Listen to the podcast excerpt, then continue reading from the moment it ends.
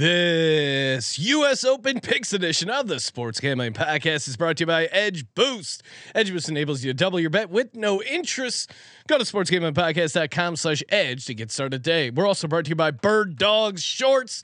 The world's greatest shorts are hooking you up with a free Yeti style tumbler when you order over at birddogs.com slash pool. That's B I R D dogs.com slash pool. Hey, this is John Smoltz, and you're listening to SGPN. Let it ride.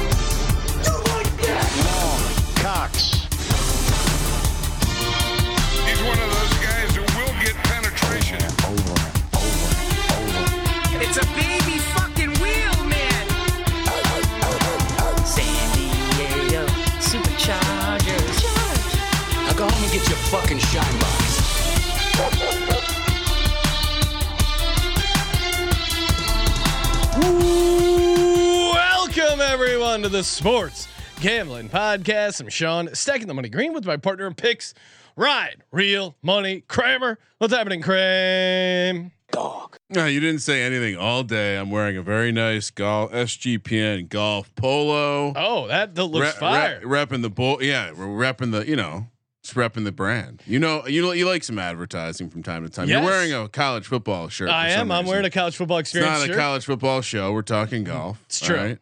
I'm more of a, I'm more of a football guy, Ryan. But hey, I, I like talking golf, like giving out some golf picks. Hey, the, uh, the Father's Day collection, ten percent off. Uh, Sports Gaming Podcast or sportsgamingpodcast.com. Head over there.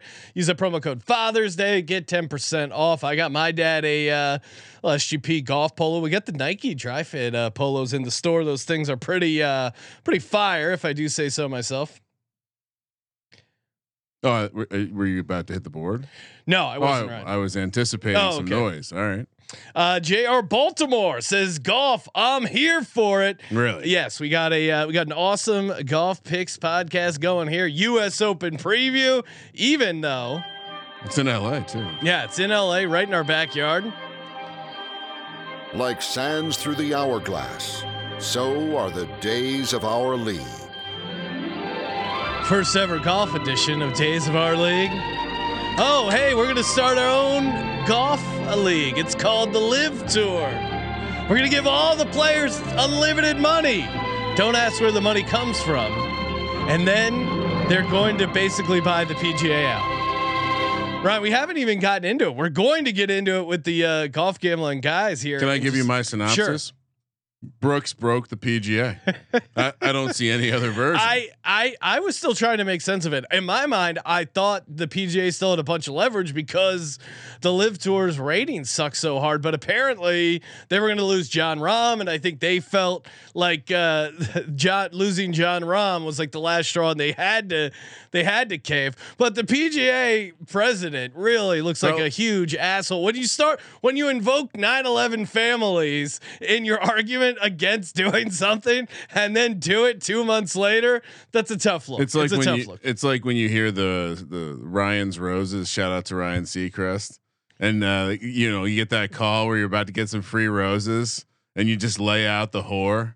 That's the PGA uh, commissioner. That's that's pretty much what he did. He's like, all right, I see this coming. Still going for the whore. Sending the flowers to the whore, not the wife. Sorry, girlfriend. Yes, uh, don't fall for that trick. Hey, of course, as always, brought to you by Edge Boost, sportsgamingpodcast.com slash edge. Head over there, get a uh, double your bet with 0% interest. Of course, Edge Boost, the first ever bet now, pay later Visa card. Hopefully, you got down on uh, some Knights action, gave out the Knights for the series.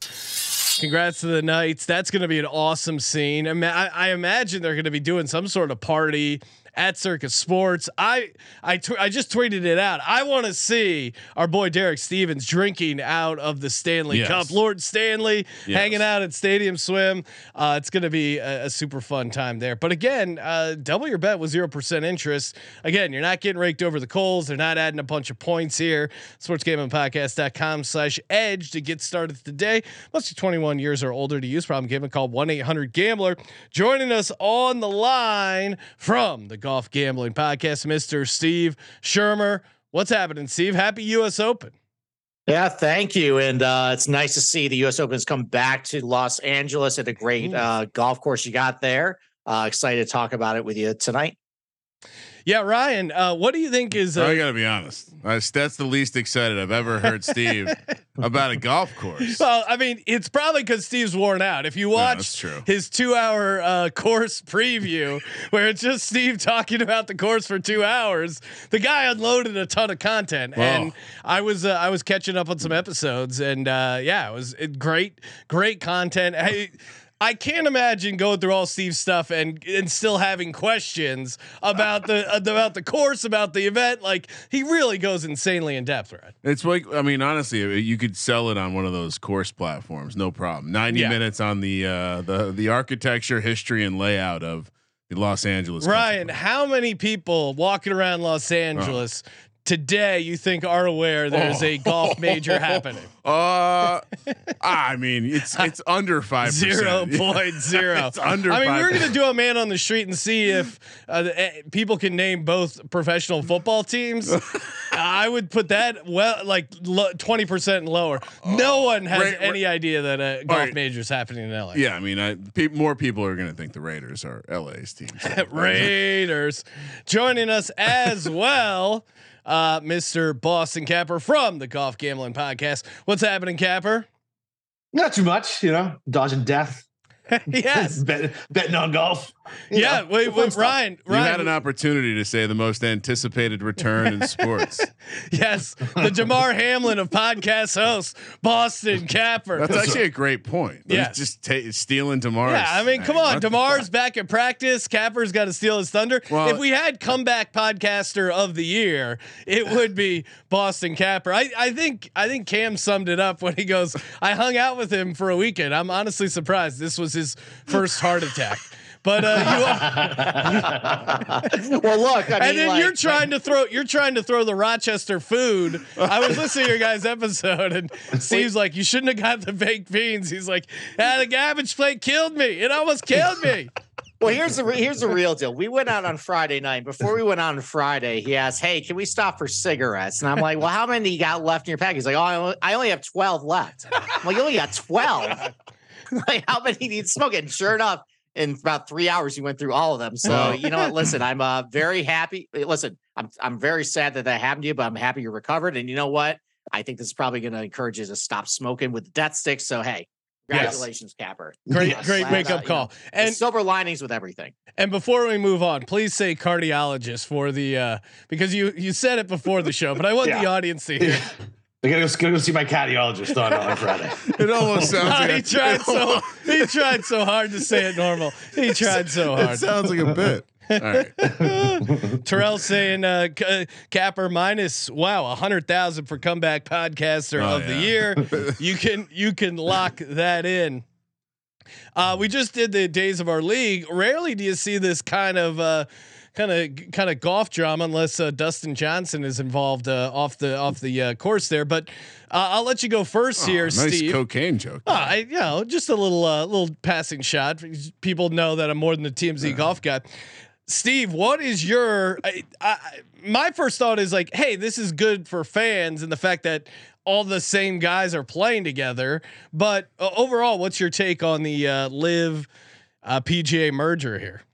So I'll try and give a little bit of a cliff notes summary about exactly what's happened. And it's kind of a merger, kind of not a merger. Essentially, what they're doing is the PIF, which is the Saudi essentially slush fund of billions and billions and billions of dollars, are just spreading all over the sports world at this point. Uh, they are creating a for-profit entity with the PGA Tour and the DP World Tour, the European Tour, that essentially is going to be the parent company of all these other leagues, LIV, PGA Tour, and the Euro Tour, and eventually they're going to kind of figure out all right is LIV going to continue to exist? Are they going to have team play? We don't really have a lot of details but that's really all we have right now. And there's a lot of speculation about why this all happened and uh, the primary reason is twofold. Number one both of them were suing the hell out of each other and this was going to be a lawsuit that just embroiled for probably years and years. And I don't think either side really wanted that. I don't think the PGA Tour wanted to spend $50 million a year on money they don't really have on legal costs. And I don't think either side really wanted to go through discovery where some bad stuff would come to light. But it also mm-hmm. really is about money at this point. You know, the PGA Tour just can't compete with a kingdom who wants to essentially buy golf. So I think both sides just kind of came to the table. You know, at the end of the day, the Saudis just wanted to have their place at the table with golf. I think you went as soon as they just backed up a brinks or a truckload of cash to Jay Monahan, the PGA Tour. It's amazing how much uh, somebody's opinion can change. Uh, 9 The new stuff has come to light. What is the new stuff? How much money they're going to give you? Yeah. Like, come Exactly. on. It, it, Monahan's such a fucking scumbag. Yeah, Like, how does- unbelievable scumbag. How does and again, how does Monahan like say I, he's lost all credibility with the PGA guys that have stuck around? I'm sure they'll cut them a check so that they shut up and and don't like strong arm or or make things worse. I imagine. I imagine. I mean, you know, these guys turned down millions, some hundred million. Uh, supposedly, work- supposedly Tiger turned down a billion dollars. Let's workshop this for a Yeah. bit. At what price is a man's life worth taking? I mean, uh, you, You, you fuck wa- a guy over a million dollars, you're getting hit in the 70s in I New mean, York I City. watch, I So- watch, I watch, yes, I watch. But that's the whole point was is that all, all, like Monahan and all these other fucking assholes tried to take like the morality Yeah. issue of it, and that was always my issue with it. I was like, shut the fuck up! Like you're lying. Like if they gave you the money, don't bitch about where the money's coming from. And 60 days later, he's doing it, and apparently Monahan had a health issue today, and now is stepping down for a little bit. So it sounds like the Mm. Saudis already uh, doing their poison dart routine uh, to get them to get him removed. Ah, in this case, you're. I think Uh, you might Mr. be a lot- Monahan, please be a guest of the Sultan. uh, yeah, I don't know. I don't know what happened to Jay. Got lost there. It, it does seem like uh, maybe, maybe in hindsight, maybe we don't go so aggro on the the moral high ground. Yeah, I mean the Yeah. 9/11 families thing is really like That's- that. You didn't, and and then to to Steve's point, like a part of the discovery process, the they were alleging that the PGA was f- flying these 9/11 family victims to these LIV events, like basically helping them protest and getting them all worked up and like facilitating it, which the DOJ saw as like an antitrust thing. So yeah, it it got really ugly. Unrelated, but yeah, that I didn't know that was a thing. I didn't know there were people that like worked at professional like picket like protesting circuit. Mm. It happened in my town. People showed up to protest some school stuff, like all the Pride Month stuff going Oh, really? on. And they didn't realize they were in a different city than LA. They brought all their signage was LA. LAUSD when in, in fact we we were not They're LA. Glendale? So they they showed themselves as being yeah, but that's uh yeah, but back to the point. PGA uh again like if you just my angle if I'm being completely objective and all right, the guy's a scumbag but I'm looking past it it's just business. You're a horrible leader. Yeah. How did you not see this coming to not play that card that's going to make you look like a just Well, and- absolute fuck stick? and even just go behind the scenes and and talk to a Tiger Woods, talk to a Rory, and be like, guys, we're our back is against the wall. They're pl- they're forcing our hand financially. Here's what we're going to have to do to keep the you know whatever whatever his take is, and he still hasn't really, uh, to my mind, really satisfied it. His He- take is the fact that they all found out at the same time on social media, you just you just look like a complete douche, and I I I feel like he's lost a ton of credibility. If I've learned one thing in corporate America, it's that when something goes down like this and no one knew, it's a bad decision. It's a bad move. Someone got strong armed. Like, Yeah. this isn't the move they wanted to make. This isn't the t- like. This was a hostile takeover potentially, or dude's just a complete piece of shit. And he he's a narcissist who like a sociopathic narcissist who thought he was probably doing the right thing. But it's, I it's definitely the second, I believe. I think it's the second, especially when you factor in this shadowy guy named Jimmy Dunne, who also Ooh. used 9 11 to like mark his life and like used it for inspiration because he ran a company inside the trade towers. He was golfing that day, so he wasn't in the office, but he lost 60 people. And and it's oh, been this big thing for him. And now he's perfectly fine taking the PIF money. And it's just, it's the hypocrisy of these of these assholes who run leagues like this, it's just mind blowing. And like, listen, the PGA golfers will be fucking fine. They're all going to get cut a fat check, and everybody will be fine. Saudi essentially bought golf. They're the only people who can let in other capital investments. They're not going to have the majority, but they're going to be the biggest dick in the room. So they're going to be able to do whatever they want with it. And let's just hope they don't fuck it up. Yeah, I mean, like, so Jay Monahan went from making eight million dollars per year as commissioner, Burther nine ninety in twenty twenty one, to probably making, I would say, upwards to twenty million bucks or so, a, a large salary increase. He's CEO at this new for profit company. And look, I mean, like, that's essentially what happened. It was the Saudis and their lawyers with Monahan, Jimmy Dunne, and this other guy. I think his, name's like Ed Leahy or something. He's a lawyer too, and then their legal York, yeah. They all kind of negotiate this. I feel like because they stand to benefit the most out of all this with big promotions, a lot of money into their organization. And sure, I mean, like if the PG Tour players right now, they're upset because Monahan really hung them out to dry. I mean, Rory Oh, was yeah. essentially the speaking commissioner for a year and a half on this, and Monahan would just send him to the podium and then he got thrown under the bus. But at the end of the day, though, it sounds like these guys are going to get some sort of equity stake in the new company. That's important because now that they're a for profit company, they can actually do that, pay these guys kind of compensation instead of using sponsorship or other kind of workaways to funnel money to their best players. You know, and overall, though, it's just going to be nice to have everyone back under one umbrella, whatever that looks like.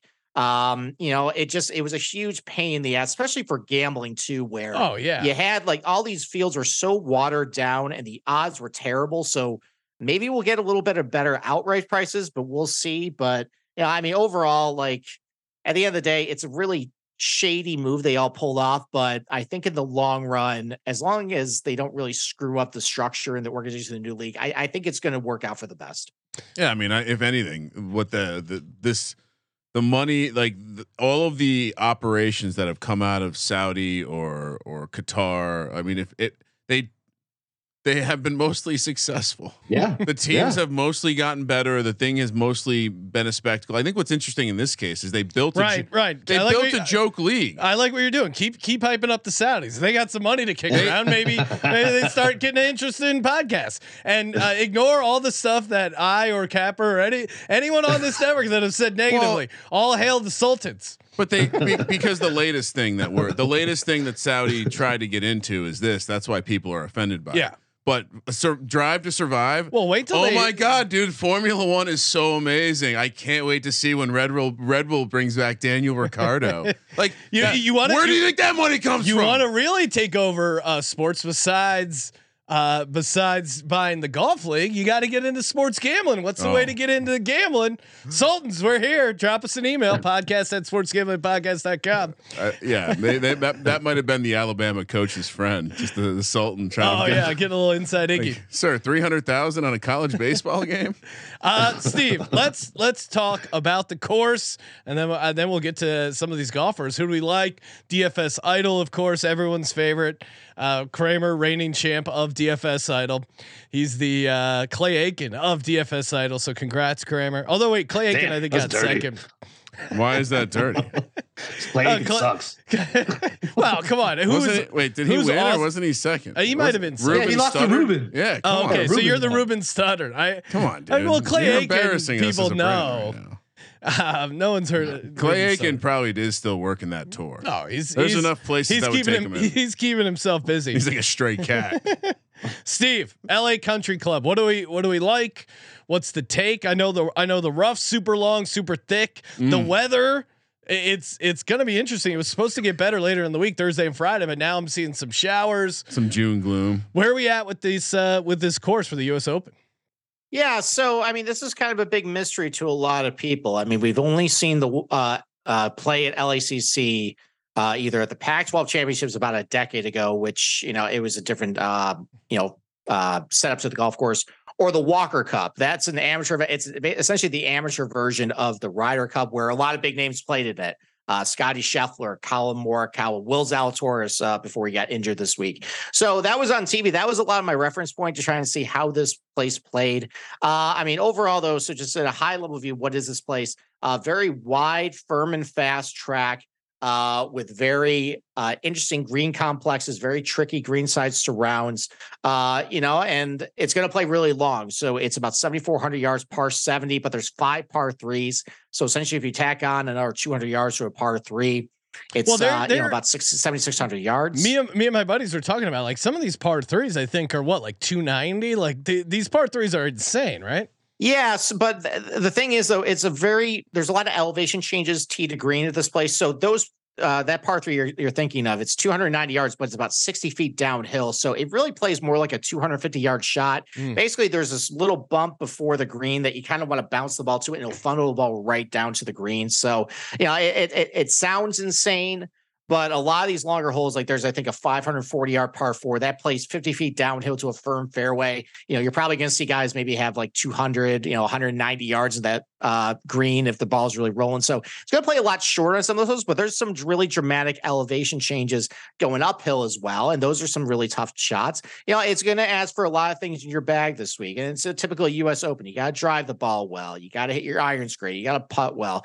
Uh, you know, around the green, I think the one thing about it is what I noticed at the Walker Cup was guys were not hitting very good bunker shots. Uh, there's not a lot of sand in these bunkers, so it's really hard to get up and down from. So I, I think just really good iron play is really important this week. Long iron play, especially, and there definitely is a strong trend to that. No matter what U.S. Open golf course we've gone to, the guys who tended winning end up being the guys who drove with the best. I think 11 of the last 14 winners have been inside the top 13 strokes gained off the tee. You know, now some people might think that might not matter this week with wider fairways, but you know, they play a little narrower in some spots because there's a lot of uh, sloping to them. You know, if you hit the wrong side of a slope, it'll go to the wrong side, and then you have to carry over a bunker or you can't get to a pin. So I think overall, I mean, I don't think there really is a criteria to be long or short, but I think you got to drive it extremely well.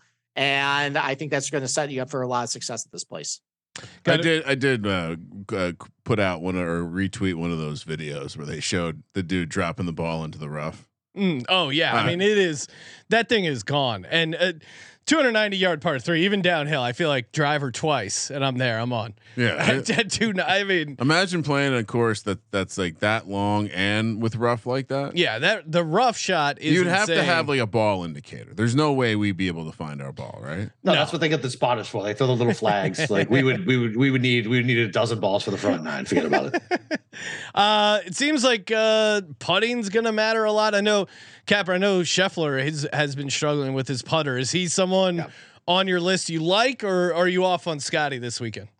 I mean, it's terrifying to bet against Scottie, right? He's, I mean, T to green, he's insane right now. We're talking like Tiger Woods levels uh, with his, with his, with his off the tee, his iron game, everything except for putting. His putter is broken. Um, he's six and a half to one for a reason, but with He's only plus 10 six fifty outright. Yeah, That's Yeah, man. Yeah, it's insane. And look, and with as many par putts as guys are going to have to make from five and ten feet, you know, historically at, at U.S. Opens, like I said, we don't know how this is going to play, but these greens look fast and undulating. I, I'm not going to. With 160 guys in this field, there's probably 20 guys who can pro- win, maybe less, and Scottie's one of them. But at six and a half to one, I'm not gonna. I'm not gonna play it. What about our? I, I feel like um, breaking news. I did not put him in my DFS lineup, but I do want to talk about him here. What about our boy Tommy Fleetwood? Capper, are you riding? Yeah. Are you riding Fleetwood this week? yeah, so I had a, I had a ticket for him last week. Oh, uh, he yeah, almost, I know. He almost put me back in the hospital, uh, so that was fun. Um, so Wait, did the doctor yeah. tell you not to bet? yeah, on I golf? mean, I know he should say that- we got to Kramer. We got to talk to Capper's go? doctor. We got to tell him, okay, no smoking, no drinking, no betting on Tommy Fleetwood, no chasing with late parlays, only three first round leaders. Like we need to actually talk to his oh. we doctor a to give him. We need to do a consult. Yeah, it's I'll, like- I'll get- I'll call you guys up. You know, they're Friday. looking at the heart, and we can t- the plaque that has accumulated just from your golf bets alone. Like we got to talk to this guy. I'll be honest. I'm worried about football season. Yeah, I know. That's why I mean we got to get to. It. I mean, carrot sticks help, but if you're still like uh, putting in massive bets that, that you're just gonna stress yourself out, we, you know, we're worried. Eh, Listen, baby steps, man. Baby steps. Yeah, By the time true. football season rolls around, that'll be good. Um, Uh, but but yeah, Fleetwood usually typically plays well in, in Yeah. tougher conditions. Uh, around the green, putting, he's fine. I just didn't like his. Uh, I don't know. I didn't like his killer mentality uh, this past Sunday, but fuck, do I know he's out in the playoff and and I'm not. Uh, but I like him as a DraftKings play. Probably not an outright. I don't think he's going to win. Uh, but DraftKings play is fine. You do lo- okay, man. I have to adjust this. Um, Steve, what about uh we saw we saw Brooksy LIV guy uh win the win uh, Oh, he's not. I mean, ma- five-time major champion, maybe yeah. not just the LIV guy. No, but I'm saying we just saw LIV guy win with Brooks Koepka. Do we see back to back LIV guys win? Maybe maybe Phil Mickelson finally gets his uh US Open. How say you, Steve? I mean, there's I, I understand why people might speculate about Phil Mickelson. I mean, it is Phil, and it's always fun to root for him. And you know, there are some Augusta National comps to this place with the uneven lies, the elevation changes, kind of wide corridors. I think the difference is though when Phil goes to Augusta National like he did back in April and just shows up. He knows the course like uh, like it's on the back of his hand, and he knows exactly where to miss it at this place. Here, though, I mean, he hasn't seen it. Um, I think he actually was practicing at home the first two days before coming in, I think tomorrow to play, which I don't think that's a great uh, plan. So the fact that, you know, there are definitely places you don't want to miss here, especially around the green, around the wrong side of the fairway. So if you don't really have a good scouting report of this place uh, before it, uh, I mean, I just don't see it. So I get the, I get it with, you know, you got to have a really good short game and he's a magician around the greens. But as far as winning, uh, I don't think we're going to get a repeat of what happened in Kiawah a couple of years ago. Yeah, that was that was a pretty cool moment there. Uh when Especially everyone was now, I mean, with him and I, he just looks skinny. You know, I wonder if he can make it through a round. uh well he's probably gonna He was I mean he was two hundred to one as well, and it was like right after COVID, so it was like when the crowds were actually back and like we could like be around each other. Yeah. Like it was it was fucking amazing. Like Did I think you- I had Brooks I had Brooks money too, and I was still happy. Did you guys see the Phil Mickelson tweet? Like uh, someone on Twitter was giving him shit about his gambling problem, Oh, and he so goes, great. Yeah. he goes, I don't even gamble anymore. And he goes, by the way, what could I do with uh, eight hundred million dollars that I couldn't do with seven hundred sixty million dollars? It's like, wow, I've never seen someone brag about losing forty million dollars in gambling, but here we are, Phil. and his, I mean, again, like him tweeting out when the merger happened, he's like, what a great day.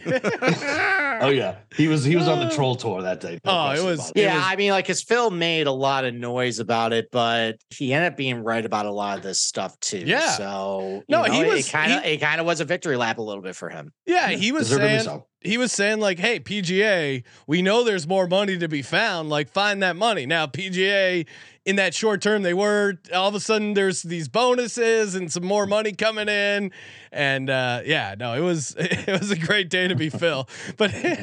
Him bragging about losing 40 million gambling was just, oh man, that guy is just a true. Hashtag Legends Only. All right, we're gonna get to some DFS idol. Before we do that, shout out to Bird Dog. And and truly, bird dogs are dogs, man. I, I I'm wearing the shorts now. I'll show them off here. Mm. You know what? I'll, I'll just show them off right Oh, now wow. because these things are oh, incredible. no. Ryan, Ryan, keep talking about You bird two- dog shorts. I guess I'll go. Do I? Oh, do we want to go? Do we? Re- oh no! What are we doing? You're getting really close to the camera.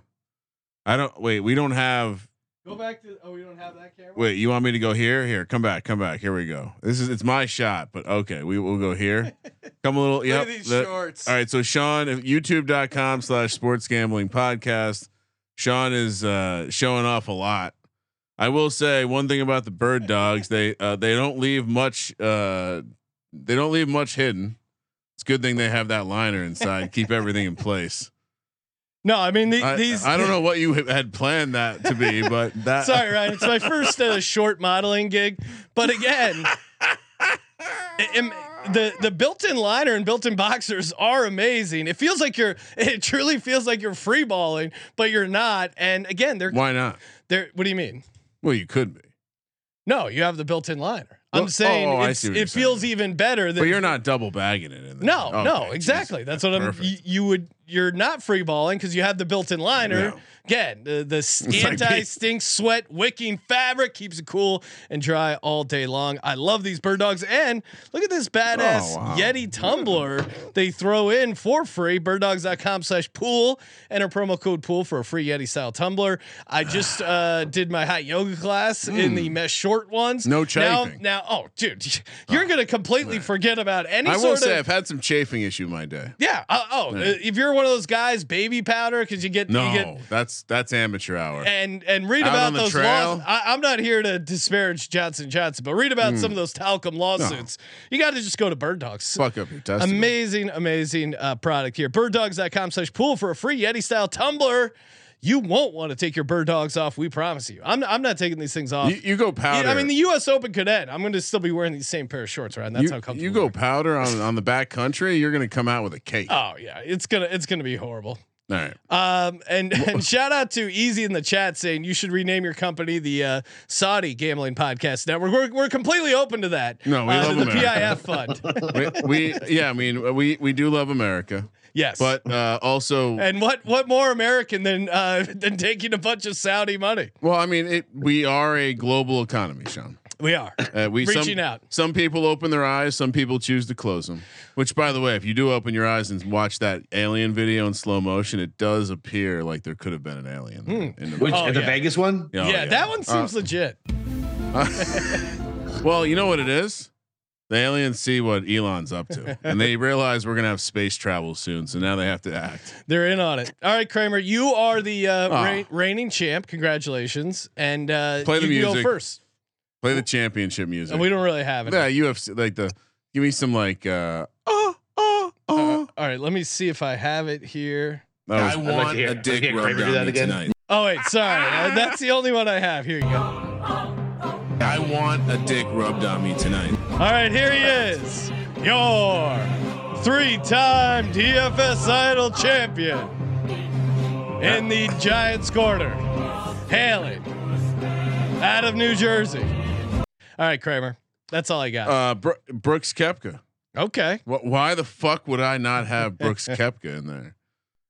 Ten thousand eight hundred. There's no handicap here. Mm. This is my golf handicapping right now. Brooks broke all of golf.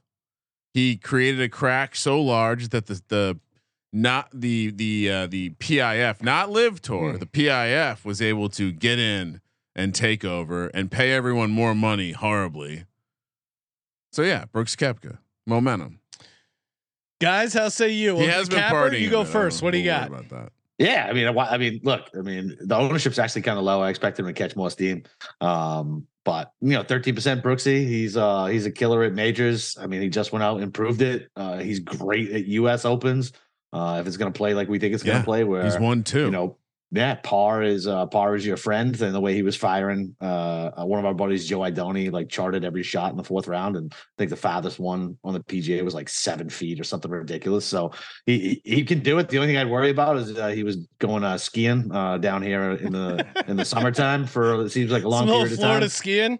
Yeah, a little Florida skiing, watching those tees, and uh, no, yeah, not sure, not sure how much sleep he's gotten over the past couple weeks, but uh, I guess the Panthers got eliminated tonight, so maybe that'll help. But uh, that would Panthers be the got only reason. Panthers got eliminated a couple days ago. yeah, That, is- Yeah. that was that was a real sad performance. I I would say yeah. I mean, p- part of the handy. Uh, not that I wasn't going to play Brooks, but it does also seem like Scheffler is going to get a lot more ownership. Oh yeah, Scheffler, Scheffler's probably going to push over twenty percent. Steve, how say you on uh, Brooksy here? Yeah, I mean Kramer's pandering to the judges here because I know that Koepka is always a soft spot for me, and of course I'm not going to say anything bad about Brooks Koepka. And look, I mean like a, a couple comp courses to this place that I looked at this week with rolling terrain, wide fairways, Erin Hills, Shinnecock Hills. Those are two extremes of what this U.S. Open could be. I think LACC is going to be right about in the middle. But guess who won those U.S. Opens?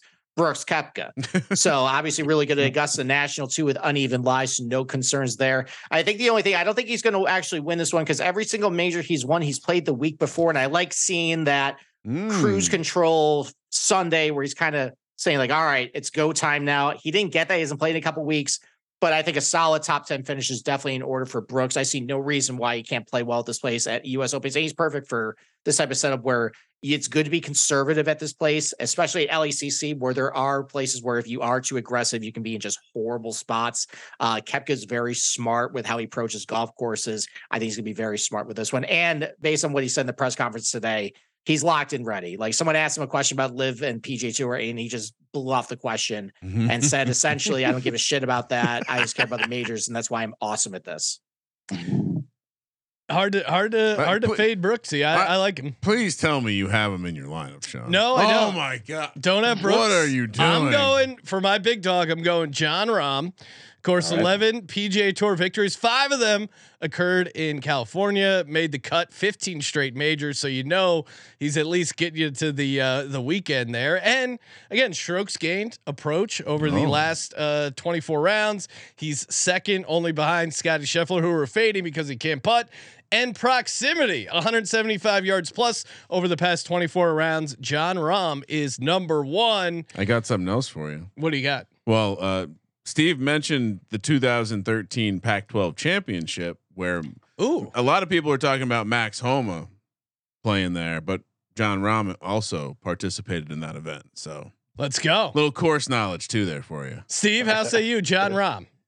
Well, unfortunately, that Pac-12 championship, I think he bombed out. I don't think he played very well, so it was probably very negative uh, course history. But still, regardless, though, uh, I mean, look, it's hard to poke holes in Jon Rahm's resume. I mean, you Yeah. got to have really good combination of length and accuracy to this place to make sure you're on the correct side of the fairway. And Jon Rahm is arguably one of the best in this field. There is that strong trend of 11 of the last 14 U.S. Open winners have been inside the top uh, 20 in strokes gained off the tee. I think he's about 17th uh, this year in that category. Really good from 175. You know, a couple little nits about his resume. Not the best wedge player. There's a couple wedges at this place where he might get in trouble. Um, you know, he's been struggling around the green a little bit too lately, and his Mm. record around the green on Bermuda has been all that strong. But overall, though, I mean, you know, I, there's some concerns I think in his past about if he's mentally fit for a U.S. Open. He's a different cat now. It's a fine pick, even though it's garnering a little bit of uh, Mm. ownership in this range. I think he's probably going to be you know, either second or third highest uh, in, above ten thousand bucks. It's Jon Rahm. I, I think uh, he's coming a little bit under the radar like he did before the Masters. So I, I think that's a good pick.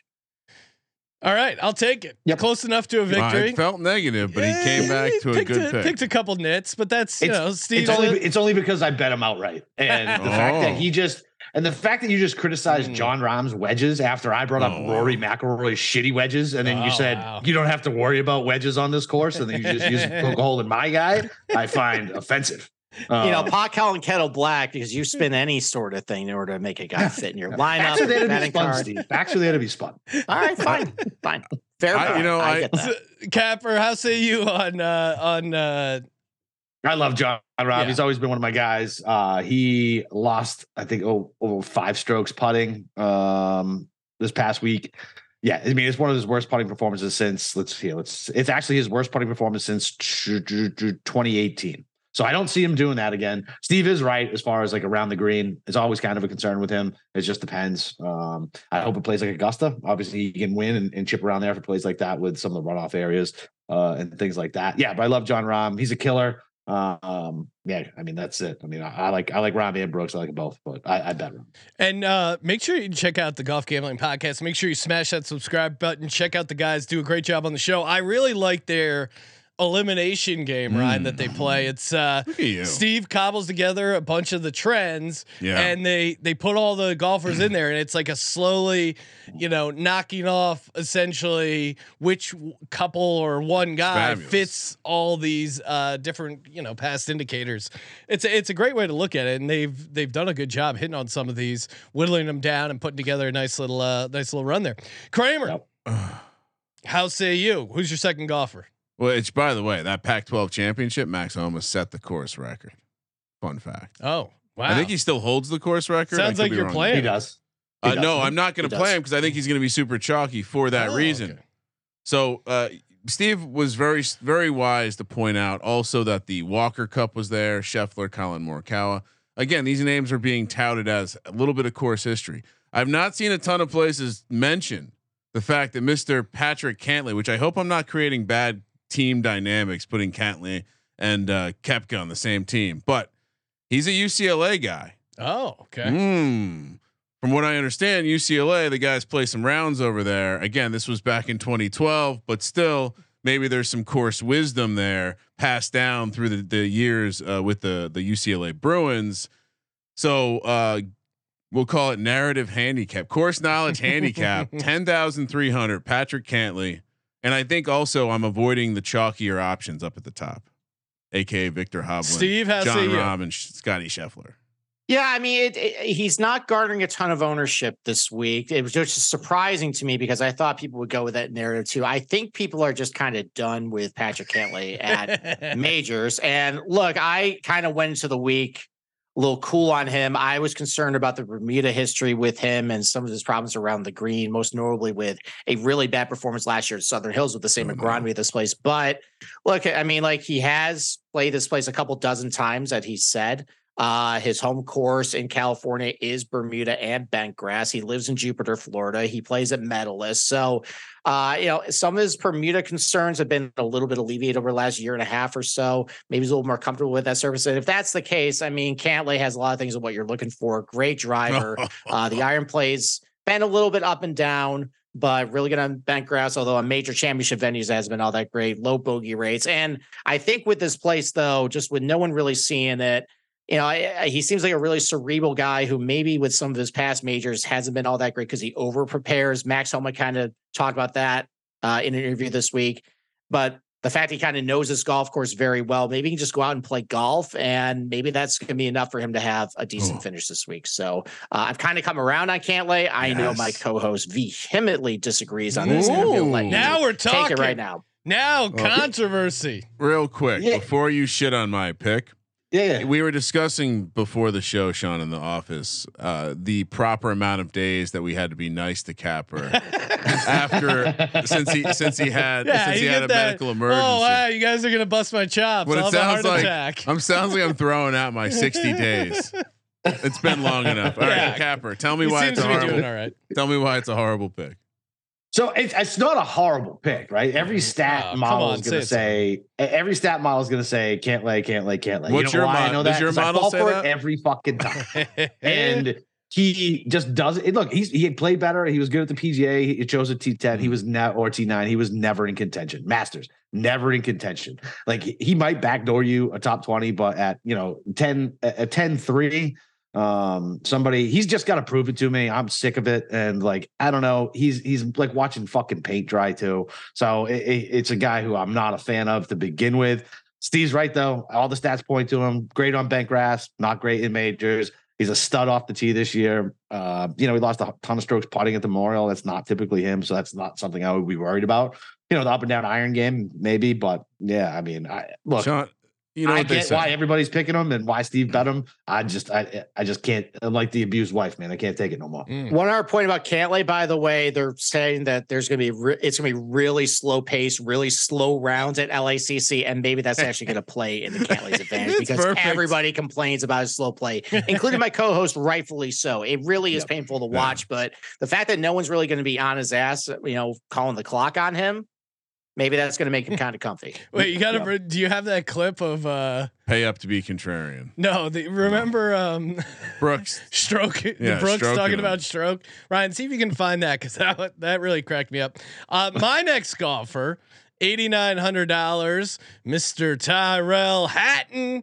He was only one stroke off the lead at the Canadian Open. Uh, top what fifteen in each of his last five events, including three top five finishes, top twenty shots gained, OTT shots gained, APP shots gained, Look at putting.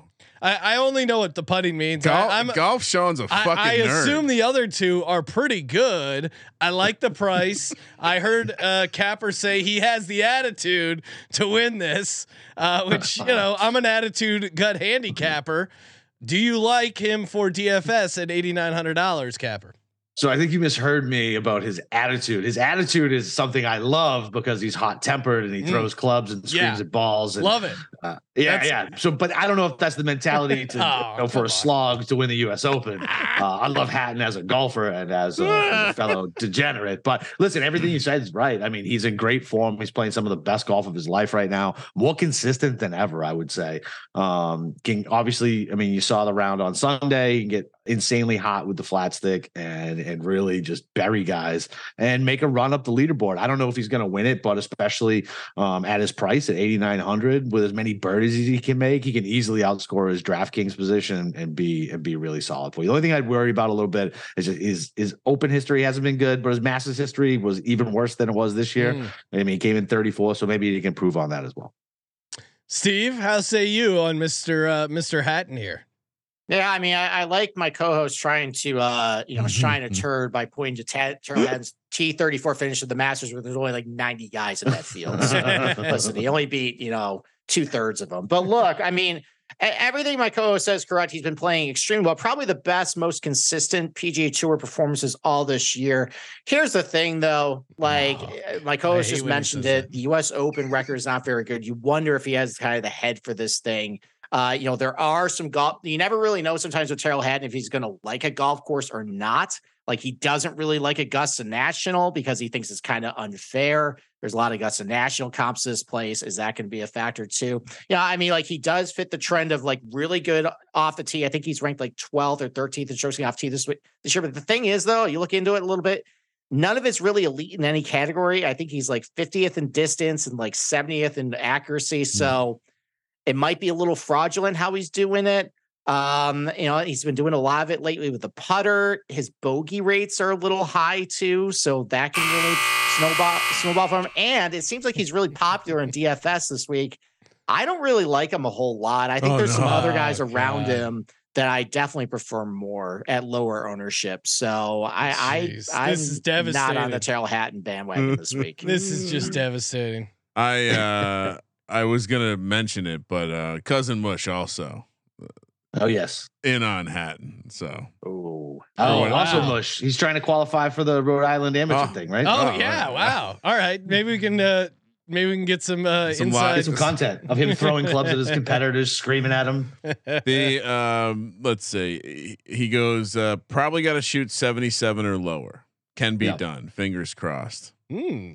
so yeah, yeah I, I played. I played with Mush, man. He can. He can shoot seventy-seven. Yeah, I would say he definitely. If you if you showed up to the first tee, you'd be. You would have surprised. no idea. Yeah, you would have no idea how good a golfer he is. Yeah, It's he's, fucking he once said golf is the only thing I'm good at, and uh, Yeah. he was really good. Yeah. Uh, Yeah. Steve, all right, you also really went to high school with Joe Missoula. I wanted to bring that up. should I swap in Matt Fitzpatrick or Oh, Cam Smith at this price? Oh, point? we're swapping. yes, yeah, Cam yes, Smith. to, yeah, Yes. Cam Smith. Cam okay, Smith. Yeah, yes. all right. and I'm So- gonna no, I'm gonna note that. So if that somehow bites you in the ass, you can yell at us. Oh yes. All Okay. right. All right. Official. Official. but swap. remember, don't start grave dancing like you did last time on a Thursday, and the guy was cut by the end of Friday. Why? That's fun though. Come on. I didn't know we were Yeah. changing our lineups. mid- Oh, 100% I'm changing my lineup. After after getting those kind of notes and feedback. Ryan, this is a this is a work in progress. Yeah, I I, mean, ar- you just turn your lineup into Capper's dream. You got two of his boys right here, Rahm and Cam Smith, and I love Yeah. Cam Smith a lot this week. I mean, you definitely just uh, got a favorable rating uh, from uh, my co-host. I'm just here. trying to right. impress the judges. That's it. Kramer, who's your third golfer? I I wonder uh, if there's any integrity left in this world. Uh, and by the way, by the There way, is. by the way, Technically, you're breaking the rules, right? So I don't know. How would you fix it? Uh, honestly, I'd start stroking guys. If you're gonna take that long, you got to get stroked. Doesn't matter if you're. Um, I mean, there's certain circumstances where you know the wind switches, something like that. It's understandable, but stroke him. Stroking guys. so Uh, good. Who's your third golfer? Do you think he knew? Uh, all right. So obviously, when I started, the second I saw that uh, it seems like uh, intelligent people are suggesting that Rickie Fowler could be a good play this week, I said, well, no need to research any further. He's good mojo for the squad because Cantlay and Koepka are, going to be on his ass because Koepka is going to want Cantlay to stroke or Cantlay or Kepka is going to want someone else to stroke Cantlay. which is going to be awkward. So they're going to need someone cool there. Rickie Fowler, insert Rickie Fowler, who, by the way, based on what I understand, endorsements dried up, so he's trying hard at golf again. That's the uh, TLDR uh, for the nerds out there. Seventy five hundred. Mm. Tell me it's great, Capper. I don't mind it. It's Oh, just what do you mean you don't mind? Oh, doesn't mind. I don't mind it. So I'm not a music to Rickie ears. guy. I'm not a Rickie guy. Um, I'm a I don't know. He, guy. he, he always just he he just to me he always got too much hype because he wore fucking orange pants. Oh, He- so fabulous! So much, so Um, much drip. now look, he's been playing really well up until this up until the PGA, right? So you can't knock him on that. And look, you started with two 10k guys. Um, so you know you're Yeah. gonna have to, you know, find some upside down here. The only thing I'd worry about is he's he's uh he's a darling and he Oh, gonna be very, very, very popular. So Oh. you gotta hope he's you gotta hope he's good chalk and not bad chalk. Um, and especially in like the se- seven thousand and six thousand dollar range, you always want to be wary, especially in golf when everybody starts to Okay, onto one well, person. uh, Um, Steve? but I, listen, he's fine. Like he's he's fine for seventy five hundred. I mean, I just want to kind of see where the rest of your ownership's at. I do have a 800 to spend. Uh, but Steve, what's your opinion? I mean, look, like a lot of golf courses I like to compare LACC to as a reference point. He's done very well at Augusta National, Kapalua. He's really good there. Both of them have a lot of elevation changes and uneven lies. Uh, he was T23 at Southern Hills last year. You know, that's got a little bit wider fairways, rolling topography. Really good at Erin Hills. Same deal there, too. Uh, good. I mean, this is way back in the day. And then you kind of have to just trust, like, okay, Rickie's kind of found stuff. Uh, Pinehurst was really firm and fast. Bermuda too, and that's what we're going to see this week. so there's a lot of good uh, golf courses to draw upon. The uh, you know his iron play has been great. The off off the tee has been up and down, but he has shown some spike weeks. You know, really good around the green. That's really encouraging too. But you know, like my co-host said, uh, he is generating some popularity, and he was very popular at the PGA, and he bombed out. So is that going to happen again? You know, we'll see. But just on its surface, the profile is pretty good. So uh, it's you know it's an acceptable pick. so you wouldn't pivot to you wouldn't pick. pivot to Dustin Johnson to Oh, con- right. con- You can't- If you have eight hundred to spend, let's wait to see what, what the rest of your lineup Got- looks like okay. before we start oh, pivoting. Oh, all right, all right. I like Oh, this. come we'll on. get. Oh, what are you gonna fix everything? Oh no, no, I'm not. I plan on playing this lineup, Sean, and dominating. I need to. once I need to. I need to. I need to get a W. Three here. more to go, and I'll tell you what, Sean, you have a chance because the the most I spend on any of these next three guys is seventy two hundred. For me, next up, California native, fourth at the PGA Championship, gained seven and a half strokes off the tee at Oak Hill, which led the field. Also, 4.4 strokes on approach, ranked him 15th for the week.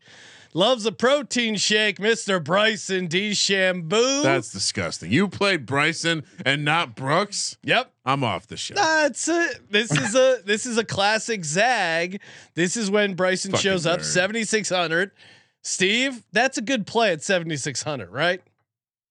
Well, let's talk about a little bit about single length irons on un, on uneven lies, and that has been something that Bryson oh, has really struggled with. his uneven Uh, lies. really bad at Augusta. He was not very good at Shinnecock Hills, not very good at Erin Hmm. Hills, hasn't ever really been very good at Kapalua. The theory behind it is because all these irons are one length, anytime he has the ball above his feet or below his feet, that can be a big problem. He's never really been the best around the green either. So if he's not hitting his irons all that good, you know, that can definitely be um, you know, a disadvantage for him this week. You know, I mean, he can definitely drive the ball really well. Yeah. That can be an advantage. But overall, though, I I just, you know, there's definitely a proven track record that anytime there's elevation changes, uneven lies, he's been terrible. So um, not a fan. Well, I, I- and now I think Steve must have misheard me because I clearly had Justin Rose at 7,700. Uh, Capper, what's your take on uh, Justin Rose there?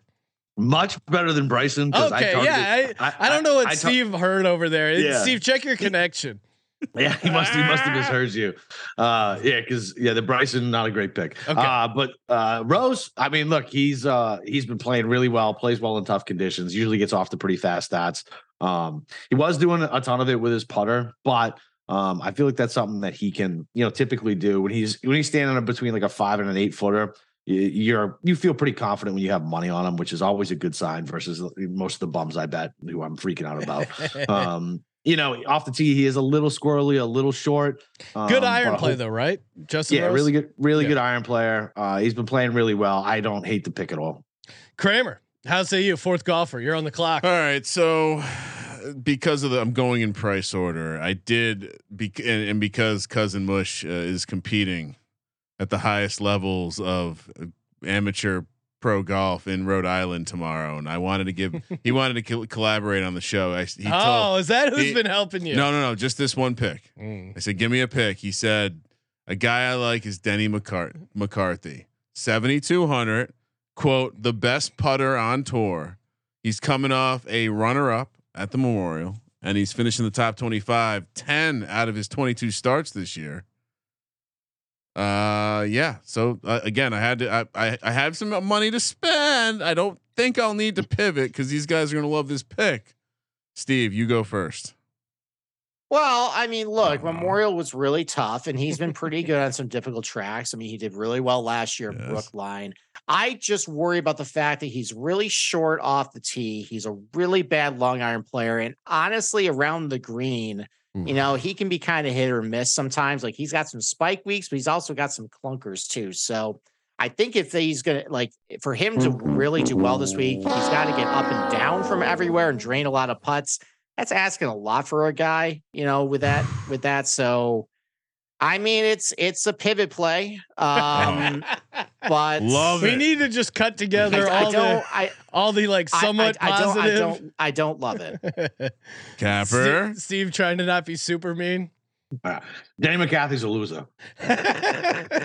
See now, Cap, Capper is the Simon is the Simon Cowell and uh, and uh, and and Steve's the Randy Jackson, where he's just trying he's trying to be positive. He's trying That's to give the you funniest something. shit he's ever said. yeah, Oh, that's it. He's a loser. He's never won anything. He's probably never going to win anything. He puts really. He puts really well. Great. Oh, Doyle you. rules. All right, great great pick, Ryan. Moving on to my Oh, pick. wow, that didn't. This that, is- that didn't go so well. This is just going to continue to get uh, Capper all worked up. Although I don't know, I maybe he's off him. I like him at this price. I like him at this course. Keegan Bradley, seventy six hundred dollars. Capper, let's take this to the bank. Tell people why that's why he's a he's a great value play this week. He is a great value play, and typically I'd be worried about him being chalky, but he Hmm. is not chalk because he's right around Bryson and and Rickie and Wyndham Clark for whatever reason. Um, but yeah, listen, Keegan, long and straight off the box, one of the best long iron players in the world. He's a little squirrely around the greens, um, which makes me a little nervous. Used to be a terrible, awful putter. It would cripple him. Now he's using that really annoying super long aim point, but I don't care because it's helping my boy putt. Um, he's playing better at the beginning of the year. Um, kind of been middling since the players since uh, he got sold. But uh, look, this is the type of course that suits him well. Played really well in Brookline last year. Um, I know it was a home game for him, but uh, he was he was legit in contention on Sunday, and I can see him doing it again. And he's another guy who makes birdies, and we're talking about DraftKings, so you want scoring. You want somebody who can outscore his his, his finishing position. Love it, Steve. Do you share Capper's enthusiasm? I mean, not as much as my co-host, but I mean, he just like I'm the Brooks Koepka homer, he's the Keegan Bradley homer. I mean, like there's some things you can point to where you know his iron play has definitely been up and down recently, and that's probably why he hasn't been doing all that great. But he's been driving it relatively well. He's been really good around the green too. Uh, I mean, his U.S. Open history is definitely up and down, but he's got a T7 last year, Brookline, a T4 back at Pinehurst with the really firm and fast fairways there too.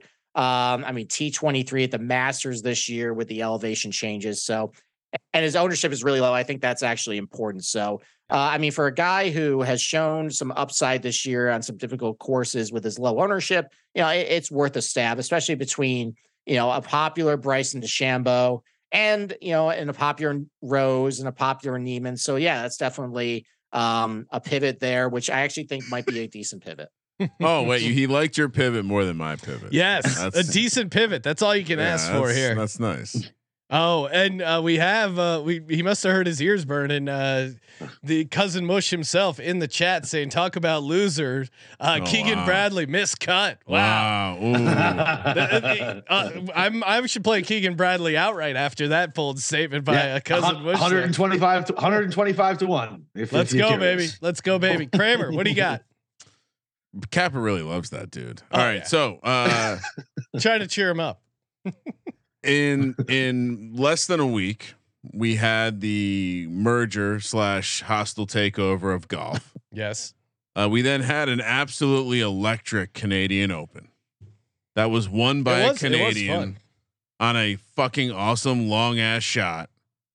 And then one of his countrymen who finished 12th in the same event ran on the green with champagne spraying it everywhere, trying to celebrate. And he gets absolutely speared I, I put by the this security guard who you see the way he negotiated that guard coming through the hole and just popped him. How do I not play Adam Hadwin for 6,900 in Wait, the US I- Open? I need to do it. We need to get a meme of like me shaking the champagne. I'm that guy with like, un, you know, debuting my DFS lineup, and then Capper and Steve are the security need that, guards tackling that me. slow cinematic view where you see. Oh, dude, yeah, I put it in the Discord. the If you haven't swim seen the alternate angle, it's really pretty. Yeah, It's, good. like pretty cool video. so Yeah, based on all that, I just I, I figured we- I wanted to talk about Adam Hadwin. So a good I way am to jealous talk of about the him. Mojo uh, move Yeah, there, Ryan. and so he's also sixty nine hundred. I was like, come on, Nice. DraftKings, like what are you doing? And you're making it so he's going to be a popular. Obviously, it's gonna be so easy to click. Adam, you're going to scroll down. You see Adam Hadwin at sixty nine hundred. You'll be like, oh, that's the dude that got tackled.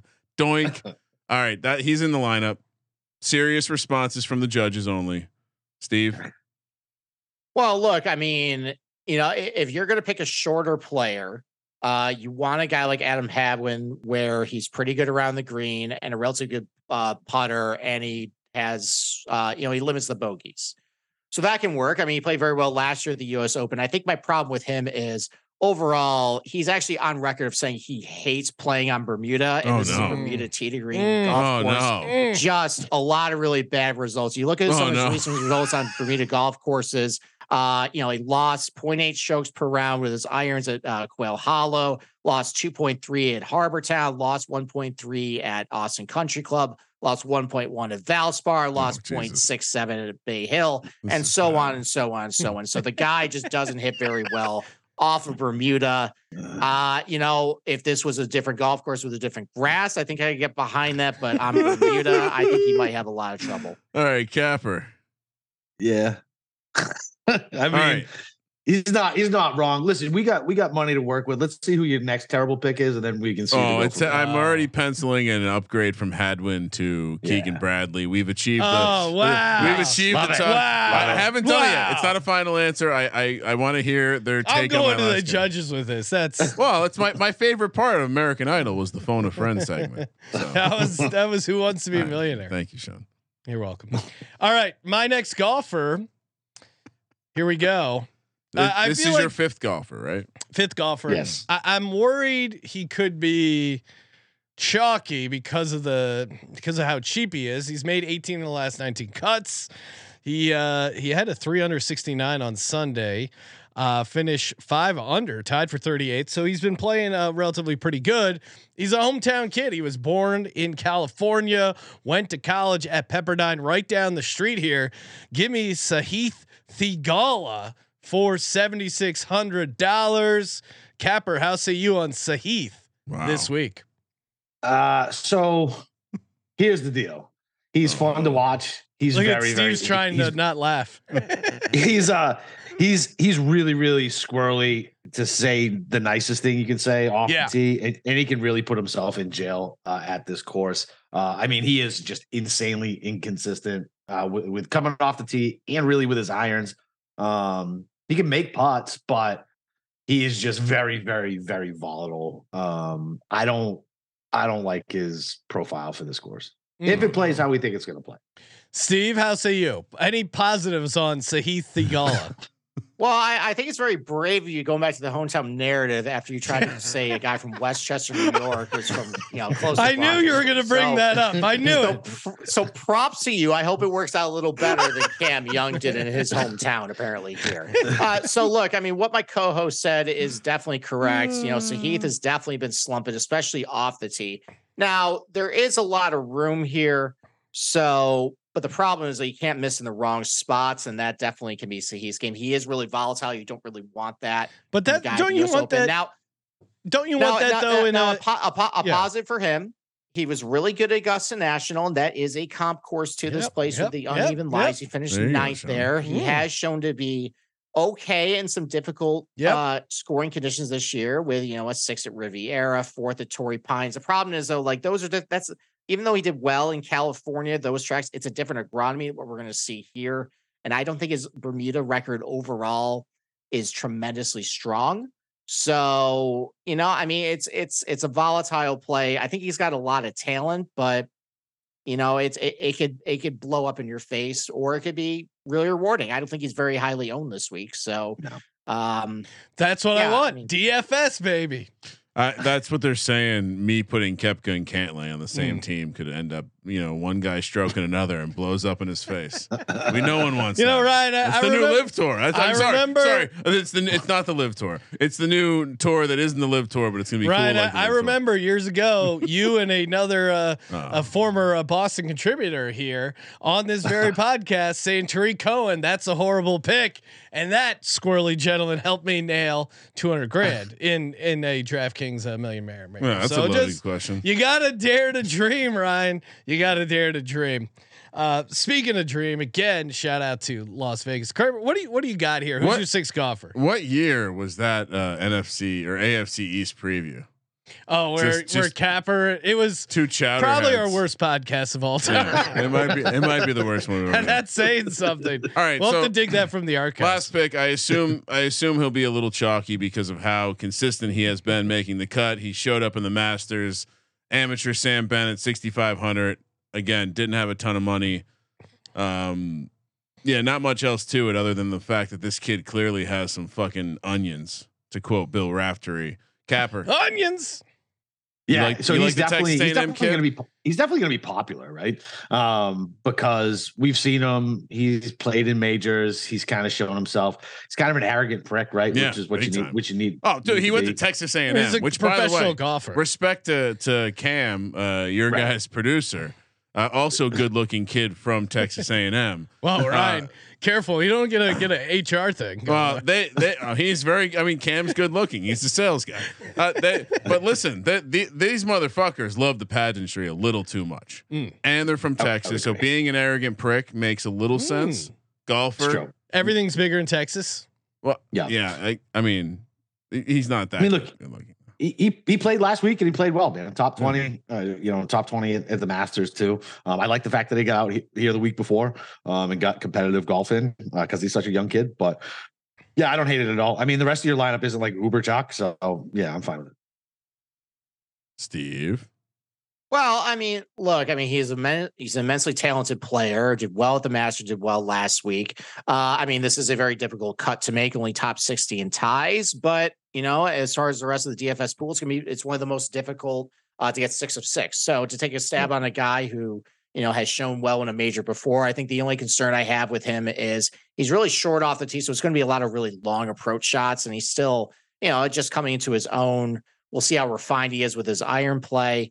Uh, doesn't seem like he's all that great around the green either. Those have been two trouble spots for him the last two weeks. So if he's not his irons all that good, that could get No, him in no. trouble. But great talent. Uh, I mean, I don't think his ownership is going to be all that crazy. It'd be relatively high for a sixty-five hundred dollar play, Yeah. but still looking at like four percent or so. Right, which is which is high for 6500 and yeah, I mean look, you're you're down here at 6500 man. He's going to have plenty of warts. I mean, that's the reason he's 6500 and you and you take Do- a flyer on the talent. So do I leave 800 on the table or do I upgrade McCarthy to Keegan Bradley? Judges? I would see I, I would wait, did you say McCarthy? I thought you were getting rid of Hadwin. Oh, Hadwin. Sorry, Hadwin. Yeah, yeah, I would get rid of Hadwin. I don't like it. Hadwin to McCar- to Keegan Bradley. I'll I'm trust the uh, I'll trust the Keegan whisperer on this. All right. I'll, you know what I'm gonna. You know what I, I got to do, Sean. I'm gonna play both lineups. Actually, you know what? Last time I listened to you motherfuckers, you were wrong. I'm holding strong. This guy just Okay. got speared tackle on national television in slow motion while trying to celebrate. By the way, watch that video. He barely spills any of that champagne. Does not let go of the bottle. I, I did notice that. That was pretty strong. Yeah. Yeah. He knew not to let go of the bottle. It's like when a it's like when you see someone jump into a pool with a beer and they're holding that hand up in the air to keep it out of the Yeah. water. It's beautiful. All right. All right, Final answer. Fi- oh, you didn't give out your last one. Yet. No, I Oh, didn't. I'm sorry. I was just gloating on my victory we already, already. we already talked about him. I'm sure he's going to catch a ton of uh, a ton of ownership here. He's only seven thousand dollars, bottom of the barrel. But I like any bottom of the barrel that has Phil Mickelson at the bottom. You want to talk about confidence? You Oh, want to wow. talk about feeling yourself? Ima- imagine the just swagger that Phil Mickelson has. I mean, he's second place in the Masters. yeah. What does he do? Right? he just hit bomb. He Yeah, hits bombs. He's teamed up with Rory. I mean, come on. Oh, You just won that uh, that huge year long riff. I mean, could you imagine how loose Phil Mickelson is? He literally has nothing to lose. He's turning 53 on Friday. You get the little birthday mojo, the Grand Slam mojo. That'd be like sitting Pakistan and India next to each other at the UN. It's not not a good idea. Uh, Phil Mickelson at seven thousand dollars. I would imagine he's catching ownership because people like Phil, but maybe I'm wrong. Uh, Capper, what do you? What's your thought? Yeah, I mean, he's definitely not getting any ownership. He's less than two percent. Oh wow, awesome!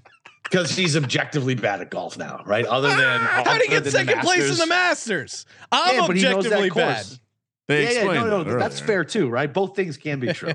So, Oh, wow. um, he knows he What knows mature the ma- he knows Augusta like the back of his hand, right? So he Yeah. knows where to miss. He knows what he can do. He knows where all Knows the breaks all the are on the greens.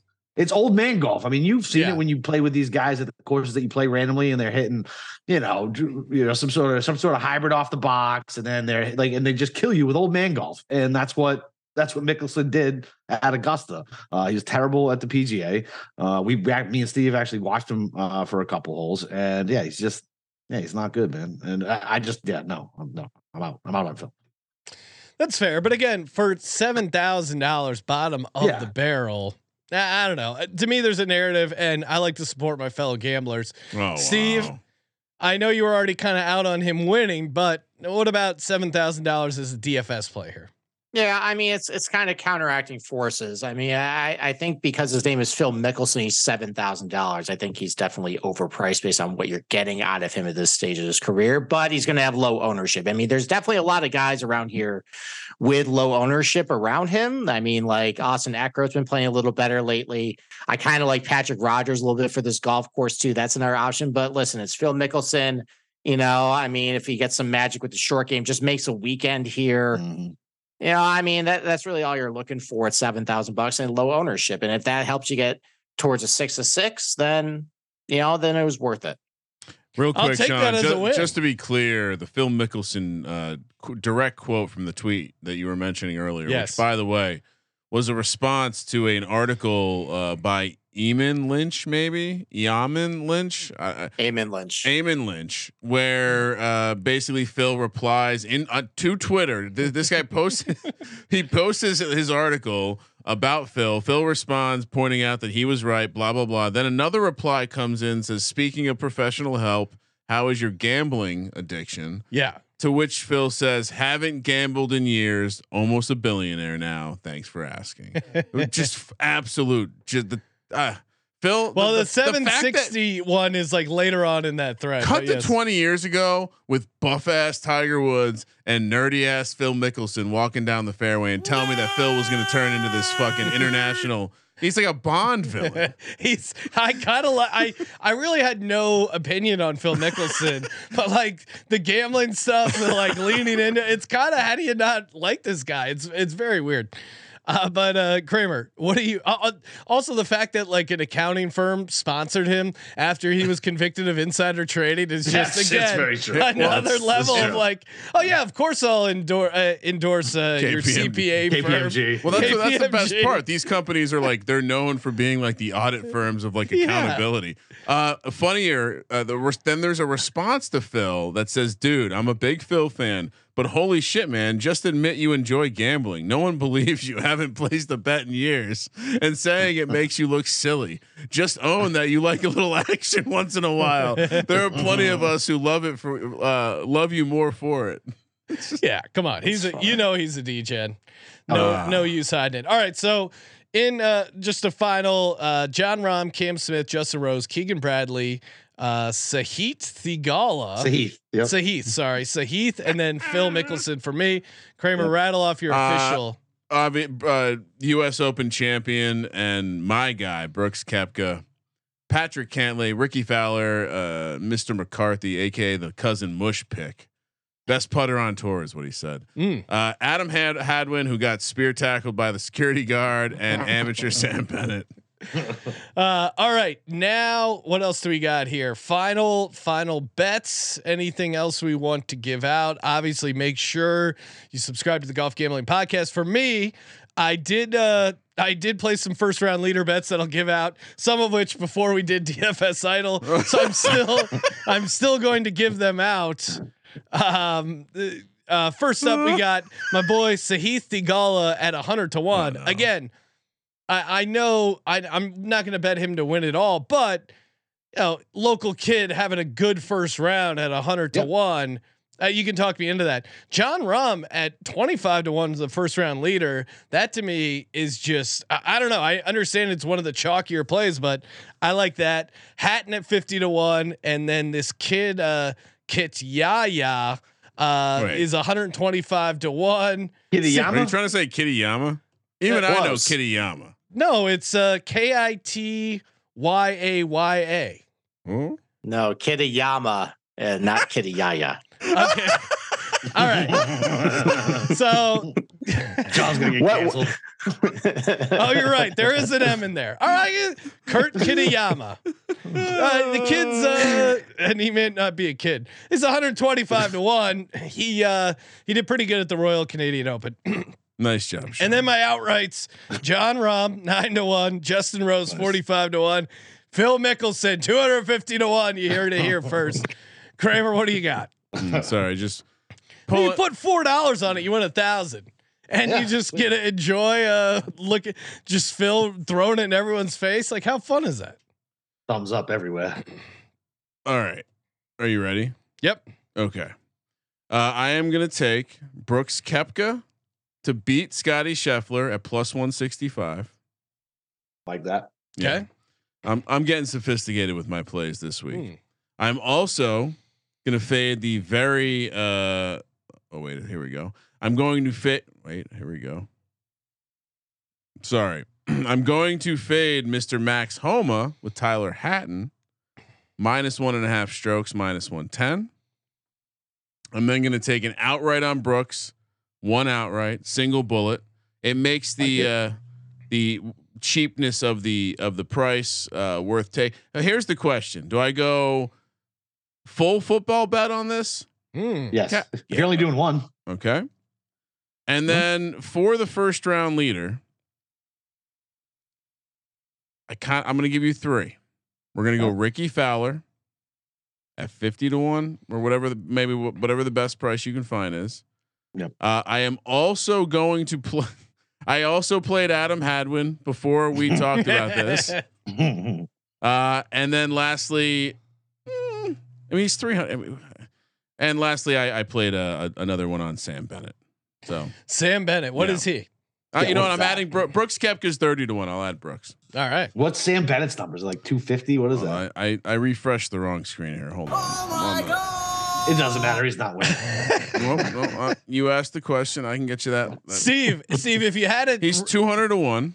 Steve, if you had to co-sign one of our bets and ride along No, with one of our bets, which one of those? Ask him for his own. Ask him for his own. What do you mean? No, I'm just saying. No, like, no, give I'm us a good bet, not one of our bets. Well, Steve, which which of these is the most appealing, if any? I mean, I got to side with Brooks Koepka's single bullet. I mean, it's Okay. it's not on my card, but I always respect somebody who puts their nuts on the line for Brooks Kepka. So yes, that's that's the one I would co-sign. And by the way, Steve, have you seen the pictures of Darren Waller? God damn, what a god this man is. I am very excited about him uh, streaming across the middle and lighting up uh, safeties all year. It's gonna be great. Well, hopefully, hopefully you got Saquon there. I know, Oh, I know. God. There's some uh, Suddenly, Sean man. cares about running backs. It's interesting. Oh, you need a you need to use a top five pick on a running back, extend them, get him give him that long term deal. Capper, if you had to pick one of these bets we just gave out, which which one do you like the best? So for outrights, uh, yours because I also bet Rahm. You can definitely Ooh. still get a better number than nine. Uh, I like I like Kramer's matchup though too. I love that matchup. The Brooks one. Yeah, Brooksy. You Yeah, get was- plus money. I was against Scottie. I took- surprised to see that. I yeah, so I took a similar bet with Rahm plus money against Scottie. These guys are also fucking good. Anytime you can get plus money when they're basically the same, like Plus yeah, I'll take it. 165 for Yeah, Brooks that's and hefty. Scheffler That's feels like what am I missing? Yeah, Well, the fact, I mean, listen, as bad as Scottie is, he's top fiving everything. So I mean, Yeah. you know what I mean? Like if he if he puts sh- just a slightly less shitty, he wins an event by like four strokes. All right, I'm going football bet. Brooks, let's go. there you go. Toss the football bet in on Brooks. Uh, big thanks to the Golf Gambling Podcast guys. Of course, make sure to subscribe to the Golf Gambling Podcast A bunch of great videos over on Twitter, YouTube.com. Uh, make sure you look them up over there. Follow them on social media, Twitter at Golf Gambling Pod, uh, Boston Capper at Boston underscore Capper. Check out the Discord. The Golf Discord is a lot of fun. Steve gives a lot of great info in there, answers a ton of the listener uh, questions there. These guys kill it. So uh, make sure you uh, subscribe to all the golf gambling stuff. Smash that subscribe button. Uh, will be. I mean, we we continue to uh, g- give out ton of uh, ton of episodes, content. What do we got? Right, we got a little college football futures, more NFL futures. Yeah, I think I think we'll find a way to talk maybe some USFL, well, unfo- college baseball. Noah's been on a great run. College Oh, baseball. excellent! Unfortunately, the NBA's uh, over, so we no longer have an NBA Finals Yeah. prediction show uh, tomorrow. So we'll Nope. fig- figure something out. Thank you for participating in the Sports Gambling Podcast. And more best ball, Sean. Oh yeah. For the Sports Gambling Podcast, I'm Sean, second the money green, and he is Ryan Uh, just put a five hundred dollar bet on Brooks Koepka to win the U.S. Open. Kramer. Let it ride.